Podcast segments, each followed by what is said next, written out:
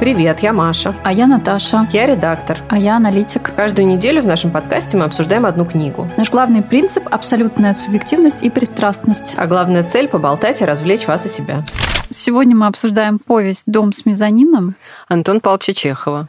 Иногда бывает так, что очень короткие произведения вызывают желание обсудить там все, каждую строчку, не Да. согласиться, поспорить с автором, в отличие от больших романов. И Чехов, конечно, умел нашпиговать мыслями. Да, смыслами, да. смыслами, мыслями противоположными.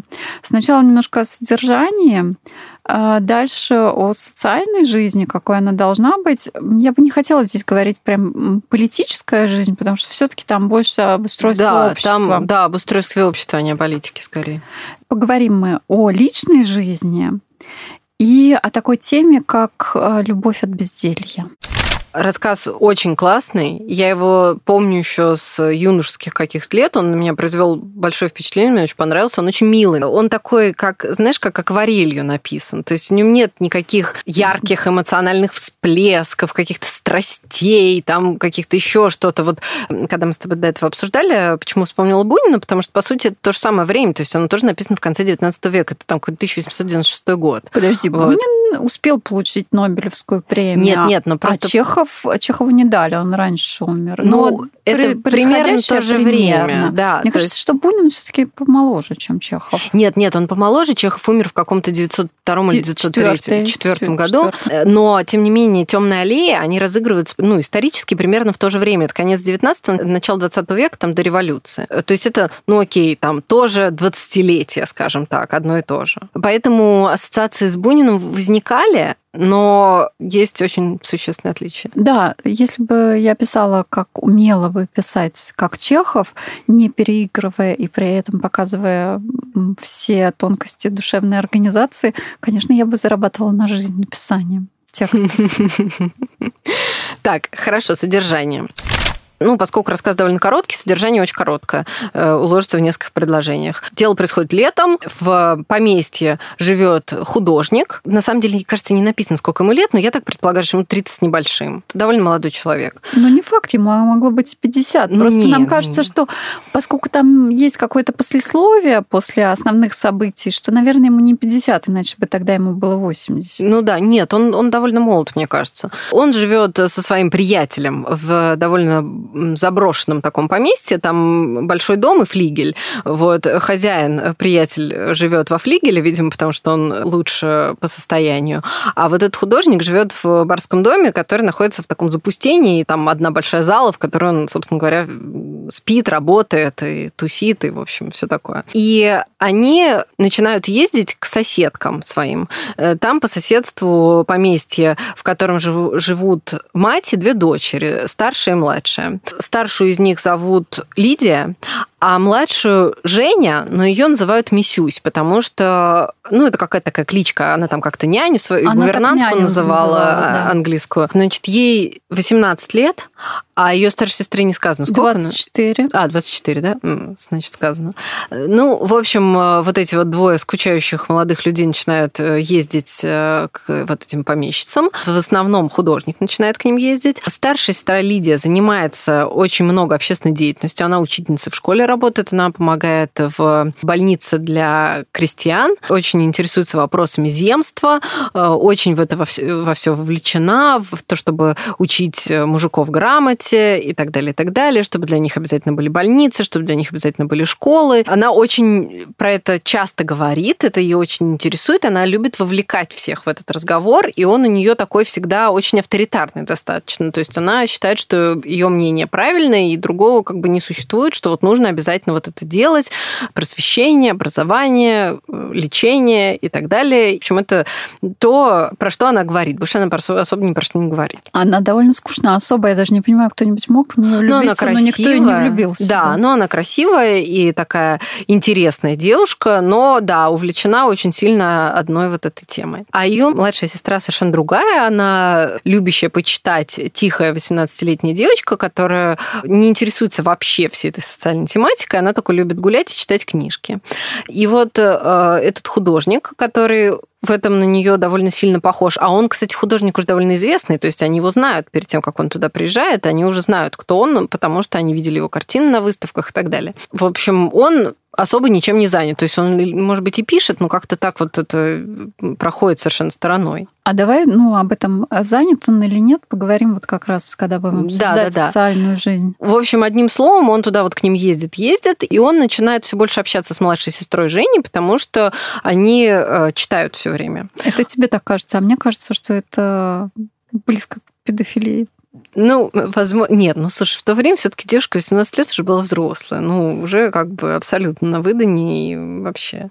Ну, не суть. Короче, он с ней как-то все сближается, сближается, и вроде как он в нее влюбляется. И в конце рассказа между ними происходит объяснение, он ее целует э, в поле ночью, вообще. Она его при этом куда-то провожала в этом поле ночью. Да. Ну, в общем, между ними происходит поцелуй, и, э, естественно, для нее это означает помолвку и брак. И она говорит, что она не может ничего скрывать от своих э, мамы и сестры, она должна с ними немедленно этим поделиться. И вот она с ними немедленно этим делится, видимо, а он уходит домой, на следующее утро он приезжает. Подожди, он там еще стоял под, э, под, ждал, под звездами, под луной, да, там это все понятно, романтика все дела.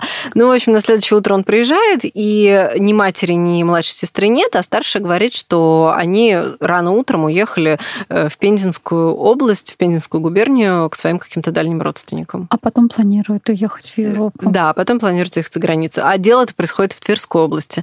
Это важно географически, я потом объясню, почему. Так. Ну и все, и история любви заканчивается. Так История любви заканчивается, а нам есть что еще обсудить. Да. А, социальная жизнь там занимает довольно большую тему. Она такая переходит в устройство общества. Но вот я не хочу говорить в какое-то политическое устройство, хотя там есть какие-то намеки на социализм и идеи, что человек должен работать по два часа. Что если бы все работали, там так говорит, что вот э, часть людей не работает, и поэтому другие должны работать очень много. А если бы вот все работали по 3-4 часа в день, то тогда все вот э, равномерно был бы распределен труд. Э, это взять все и поделить, как сказал бы полиграф полиграф Шариков. Это идея, она существует уже ну, очень много времени, что объем труда какой-то ограниченный. Но вот сколько-то лет тому назад, уже, наверное, лет 15-20, вышла книжка «Креативный класс Флориды», в которой он, собственно, показывает, что креативные люди любят работать больше. И когда ты относишься к этому креативному классу, а мы так или иначе к нему относимся, сначала, когда я читала книжку Флорида, мне казалось, что да, это правда, ты просто так любишь э, много работать. Но проработав уже какое-то количество лет, задаешься вопросом, а вот те компании, креативные, инновационные, которые создают тебе все эти прекрасные возможности работать 24 на 7 в офисе, завтрак, э, удобные креслица, качалочка, все что угодно, лишь бы ты там пахал с утра до вечера и лучше вообще не выходил из офиса. Все-таки это наш выбор или нас к этому наджат и склоняют, чтобы мы так много работали? Ну, вот сейчас-то это вообще как бы все пересматривается с учетом того, что произошла пандемия и э, появился вот этот хоум-офис и так далее. Стало. А работы меньше не стало, кстати, да. Но просто работа, она для тех, кто удаленно работает, она вообще инкорпорировалась в жизнь окончательно просто. Вообще, возможно ли разделить вот эту работу на кусочки, всегда у тебя будет желание стать лучше, работать э, больше, чего-то быстрее добиться, и ради этого часть людей, я говорю не все, но часть людей реально будет пахать. Ну, Иногда да. я к ним тоже отношусь. Ну и, например, мы же сейчас вот сидим, скажем честно, воскресенье вечер. Да, вместо того, чтобы смотреть сериальчик, э, что, кстати, было бы тоже неплохое времяпрепровождение, мы вот подкаст записываем. Это правда. И поэтому, получается, вот эту утопию ее преследует, собственно, художник. А Лида говорит совершенно что-то другое. Ну вот у них конфликт как бы в чем состоит? Что он хочет больших... Знаешь, на самом деле это... Тут можно говорить про вот эту социальную историю, но на самом деле из моей из моего опыта взаимодействия с мужчинами, я должна сказать, что это довольно характерная история, что мужчины, они всегда видят большую картинку. Им всегда вот, вот все такое большое, вот это вот все вот грандиозное и так далее. А как бы детали, они не заморачиваются. Это вообще, типа, когда нужно переходить к конкретным действиям маленьким, чтобы добиться этой великой цели, вот тут у них лапки опускаются, и они такие, ой, ну это так мелочно, вот же, вот же она цель великая. Ну и вот и у них именно такой разговор и происходит, что он говорит, что вот на самом деле вот эти все мелочи, которыми вы занимаетесь, Лида, типа преподавание в школе или там лечение или еще что-то, это все ерунда и не имеет никакого значения, а на самом деле надо дать мужику свободу свободу творчества. Да. И единственный смысл это что-то творить у человека. Да. А пока это не происходит, вообще ничего делать не надо. Здесь тоже непонятно, когда слушаешь, мы опять же слушали этот разговор, я не могла сказать, что я там как-то на стороне Лиды, хотя я больше за маленькие дела кто-то тоже должен делать. Но вот такой вопрос, а реально ли есть какая-то значимая деятельность, кроме как что-то творить и создавать? Вот я тоже в этом не уверена. То есть как бы создание произведений, создание какого-то контента в жизни, даже если он маленький, охватывает или не охватывает вообще никого, и ты пишешь в стол или рисуешь в стол или еще что-то делаешь, оно все-таки очень важно для человека. Нет, ну все-таки не совсем всегда важно создание контента. Между прочим, Может поле пахать кон... тоже как бы важно. Не вся деятельность э, должна быть творческая, ну, потому что, ну реально, а что мы будем кушать, если мы все идем в творчество? Вот я так спрошу. Сам он свою работу работой не воспринимает, хотя он явно зарабатывает на ней деньги. Так там вообще непонятно, делает он что-то или нет, потому что но он, он пишет. Э, да, но там с чего начинается рассказ? Там прекрасная фраза есть: вынужденная праздность. Вот. Он, он говорит о себе, что он был погружен в вынужденную праздность. Но мне кажется, понятие вынужденная праздность это вообще довольно странная история. В смысле, что значит, Пойди кто тебя, да, кто тебя заставляет, отбирают у тебя э, кисточку, не дают в руки, краски разливают или что? Что такое вынужденная вообще праздность? Это как? Мы не пребывали в этом состоянии ни разу. Если вы прочитаете, напишите нам, что на чьей вы стороне и как вот вы считаете должно быть обустроено Нет. общество, нужно ли участвовать в такой социальной жизни и построении? На самом деле, мне кажется, что это отчасти еще тот спор, который сейчас вот в настоящее время он происходит вечный. в культур... Нет, он вечный, но сейчас он обострился. Э, происходит в культурной среде. Имеет ли смысл что-то делать, когда вот когда вокруг... есть что-то более глобальное. Да, нечто ну, происходит. Ну, очевидно, имеет смысл. Ну, Жизнь как бы, да, можно сложить лапки и, ну, в общем, не делать ничего, а можно делать что-то. Ну, собственно, нам никто не обещал какую-то белую пушистую жизнь в самом начале. Он же ее в этом упрекает. Вот художник, он ее в этом упрекает. Он говорит, что ваши вот эти вот маленькие дела, которые вы делаете, они как бы не имеют никакой глобальной цели. Ну, можно ну, и не иметь глобальной цели. Ну, глобальная цель это быть хорошим человеком. Да, можно не иметь глобальной цели. Вот у каждого дела не, не, оно не обязательно должно быть шагом какой-то э, к достижению мира во всем мире, а может быть оно просто делает тот кусочек, э, который вам доступен, чуть лучше. Давай теперь насчет личной жизни поговорим. И э, любовь от безделья очень сильно связана с этим. Когда он туда приезжает, во-первых, он перебирается через забор. Это первый да. раз. Первый раз простите, нелегально проник нелегально на территорию. проник на территорию. Мне показалось довольно странно. А потом он символически в конце решил тоже выйти тем же способом, которым зашел сначала. Не знаю, какой высоты там был забор, это о чем я задумалась. Как он туда переползал? Ты знаешь, я один раз в Архангельское проникала через забор. Ну, там, наверное, уже современные заборы, но это, кстати, было не очень сложно. По-моему, там довольно высокий забор. Или там высокий там забор, раз, да. Разжат. Нет, он ты, там был ты... высокий, я через верх перелезал, но это все равно было несложно. Ну, там не было колючей проволоки, естественно, сверху электричество, там вот этого всего. Просто, просто железные высокие, ну, решетка. Мы не призываем вас перелезать в Архангельское. Тем больше сейчас это практически невозможно. Так, любовь от безделья все-таки у меня было такое ощущение, что вот он приехал туда, он влюбился в эту молодую девушку 18 или 17 лет, но на самом деле он был возраста ее матери. Мне кажется, он был моложе, но это даже не важно на самом деле. Тут не в возрасте дело, а мне кажется, что он влюбился в нее, потому что просто никого больше не было. У меня такое ощущение. И почему я тоже, опять же, вспомнила Бунина, когда я читала. А почему него... тогда не Пушкина делать нечего, друзья? Тоже, да. Ну, это вообще характерно, на самом деле, для той эпохи, ну, и как бы вот для 19 века, это уже конец совсем 19 века, но тем не менее. Даже наши любимый Джейн Остин, ведь как бы любовь возникает между двумя людьми просто потому, что они тупо оказались географически в одном месте ну, это, может быть, и был более правильный вариант, чем сейчас у нас. Богатый да. выбор, ты никак не можешь решиться, и другая сторона не может решиться, и вот все годы-то идут и идут. Тоже правда, но там вот прям совсем, мне кажется, это даже не страсть, да, вот как у Бунина возникает плотская страсть между двумя вот людьми, которые оказались мне кажется, в одном Чехов же месте. так низко не опускался. Да, тут этой, ну, как бы вот пошлости никакой нету между ними. Э, вот это чувство, оно ну, как бы спонтанное и чистое, с одной стороны, а с другой стороны, ну, какое-то очень уж нежизнеспособное. Подожди, немножко пошлости все-таки там есть.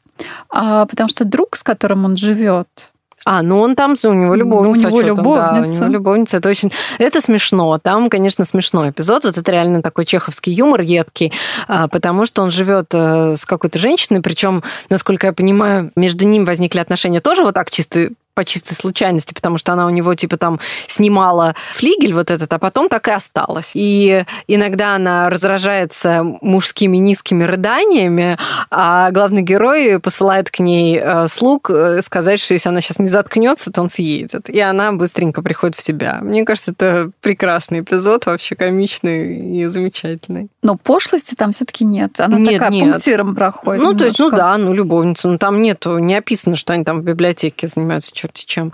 Я, когда готовилась, я прочитала высказывание одного из критиков, я точно не помню сейчас, кто это написал. Мне кажется, это был кто-то из критиков уже 20 века, э, который упрекнул Чехова в том, что вот эта любовь, она не настоящая, потому что в конце концов она же не за океан уехала, а всего лишь в Пензенскую область. Вот. И я специально после этого проверила, каково расстояние между Тверью и Пензой. Выяснила, что оно примерно 850 километров.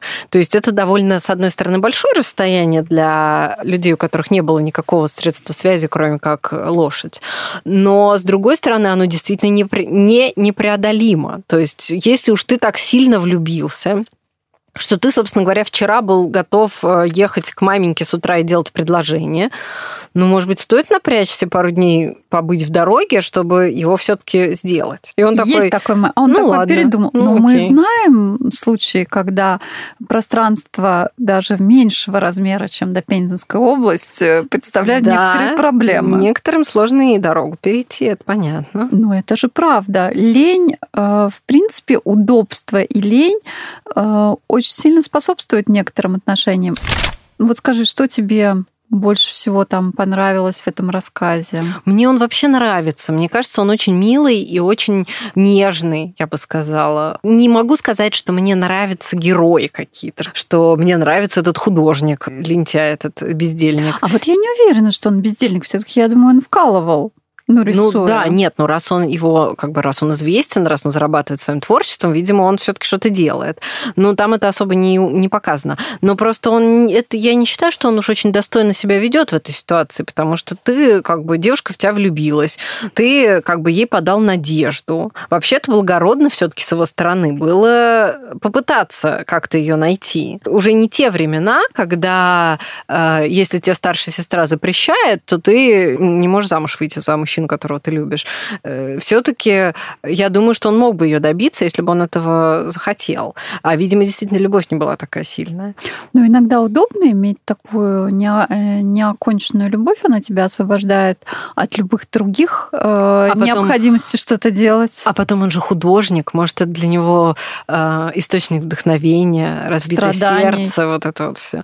Ну, в общем, я к тому, что не могу сказать, что мне как-то нравятся эти герои, и как-то вот кто-то из них них особенно привлекательны, нет. Но сам весь этот рассказ и эта атмосфера, которую Чехов создает, вот этого красивого такого теплого лета, и вот этих вишен, которые они собирают, и там грибов, и всего такого, это так все, ну, мило и так прям, ну, вот приятно. Я не знаю, мне очень нравится, мне было очень приятно читать этот рассказ. И он, не, ну, он как бы и не трагичный никакой, то есть вот опять же там нету каких-то там действительно страстей и всего такого прочего, но он очень милый. И там очень красивый слог, ну, Чехова всегда Ну да, это, прекрасно. в общем, везде. Читайте Вот. Чехова. Да, конечно, безусловно, читайте Чехова. И еще смотрите его. Я, например, люблю Вишневый сад. Я его смотрела в разных постановках. Ну да, там как бы ну, там очень много всяких скрытых смыслов. Тут особо никаких, на самом деле, по большому счету, скрытых смыслов нет, все довольно на поверхности.